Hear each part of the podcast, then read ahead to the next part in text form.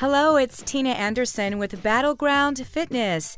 This is show number 11 of my Get Fit, Stay Healthy podcast, a program dedicated to providing innovative, user friendly, action oriented, and results tested information for your mental and physical well being. Let me ask you a question Did you get enough sleep last night? What is enough sleep? How many of you can get by with less sleep than you know you need? Just too much to get done in a day, right? Well, my friends, getting adequate sleep is serious business. You don't want to mess with your sleep on a long term basis.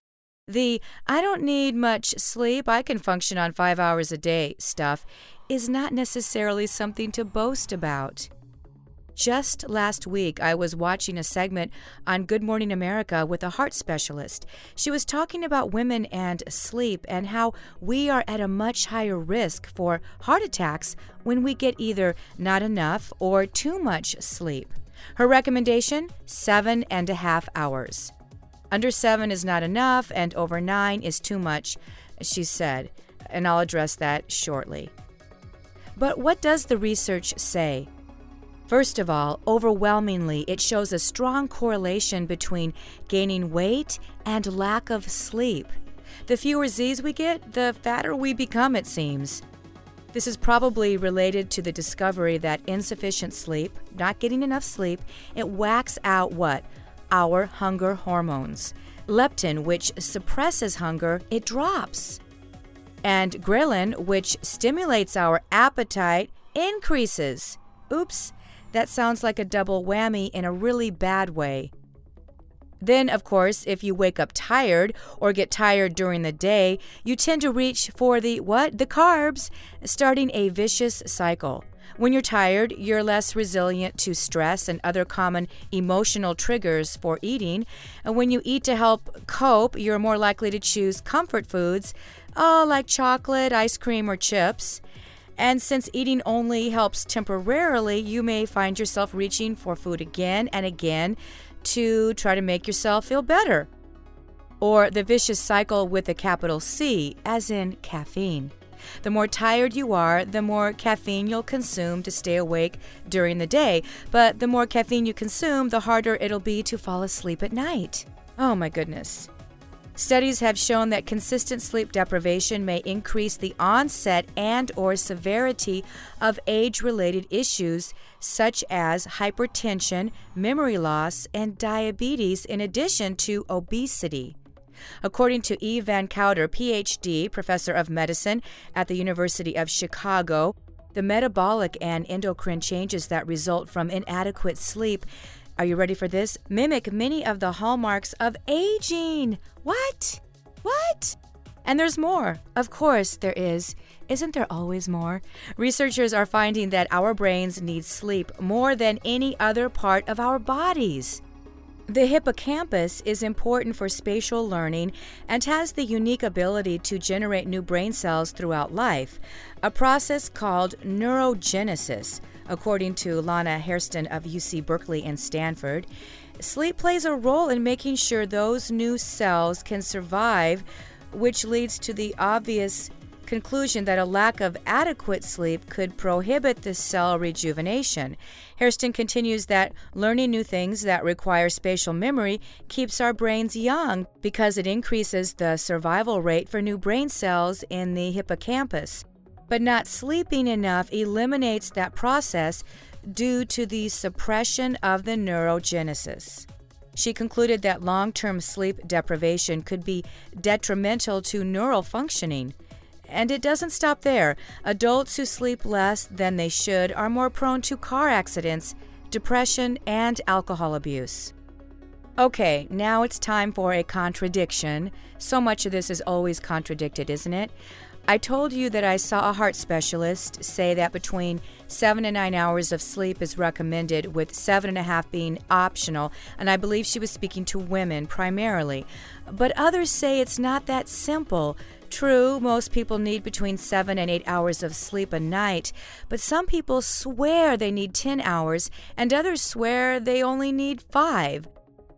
I have heard several times that the best way to figure out how much sleep you need is to take a nice long vacation. Did you catch that? Take a nice long vacation. They do exist. And after a couple of days of catching up on your sleep debt, see how many hours of sleep you need to wake up without an alarm clock.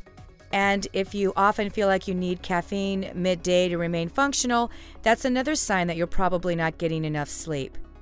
One doctor says over nine is too much, and another says everyone is different.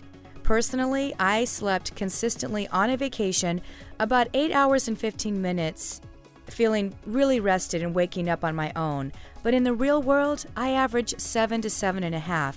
And keeping it real here, I am often tired around 3 ish. So I'm guessing that I am not getting enough sleep in the current schedule that I keep. Something I need to work on. And typing at the computer or watching TV at night certainly doesn't help because the light sends your body the wrong signals. One other thing related to exercise properly timing out exercise is a critical part of maximizing the benefits. Vigorous exercise right before bedtime can certainly lead to a poor night's sleep all the jogging or weightlifting or what, aerobics or whatever you're doing won't make up for a night of tossing and turning. Sleep experts recommend exercising at least three hours before bedtime. And the best time is usually late afternoon because body temperature rises during exercise and takes as long as six hours to begin to drop. Because cooler body temperatures are associated with sleep onset, it's important to allow the body time to cool off before bed. And I have seen studies that say optimally, late afternoon is the best time for your body for several reasons. Hey, I know how that works. Some of you have to exercise at 5:45 in the morning. I teach classes at 8:30 and 9 o'clock in the morning. So do what you have to do, but just keep in mind that some of the research does indicate late afternoon is better, and certainly don't exercise an hour or two before trying to go to bed. Moving your body, choosing the right nutrients, and now getting adequate sleep. These are not luxuries in our lives, these are necessities. Quiet time before bed, less computers, less television, nice, cool rooms, dark and quiet. In a perfect world, right? Listen, I understand. I have kids to get to bed. It's not that simple. But if you can use some of those variables to help you get better sleep, then please do.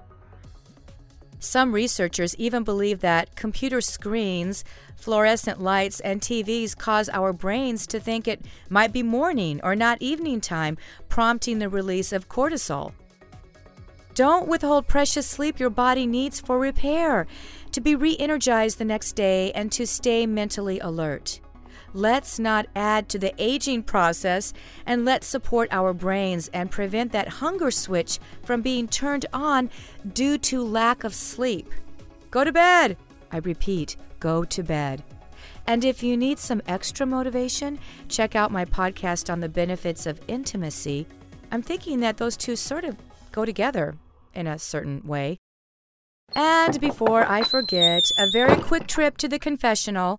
Don't kid yourself when you buy something for someone else because you know they love it and you kind of love it too, but it's for someone else, like your kids or your husband or someone you work with. Because if there's any sort of weakness at all with that food, in any shape or form, I think you'll probably end up getting into it. I picked up some treats for my boys at Walmart. Geez, you know what? They actually have really good prices there. I found myself buying things I didn't need there just because of the prices. Sort of the whole Costco phenomenon.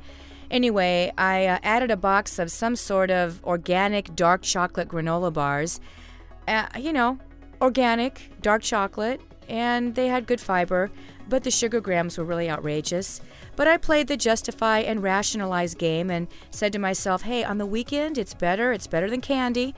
Well, that was just fine and dandy, except I broke into the box the next day to try one and ended up eating three of them because they tasted like candy bars and I just lost my willpower.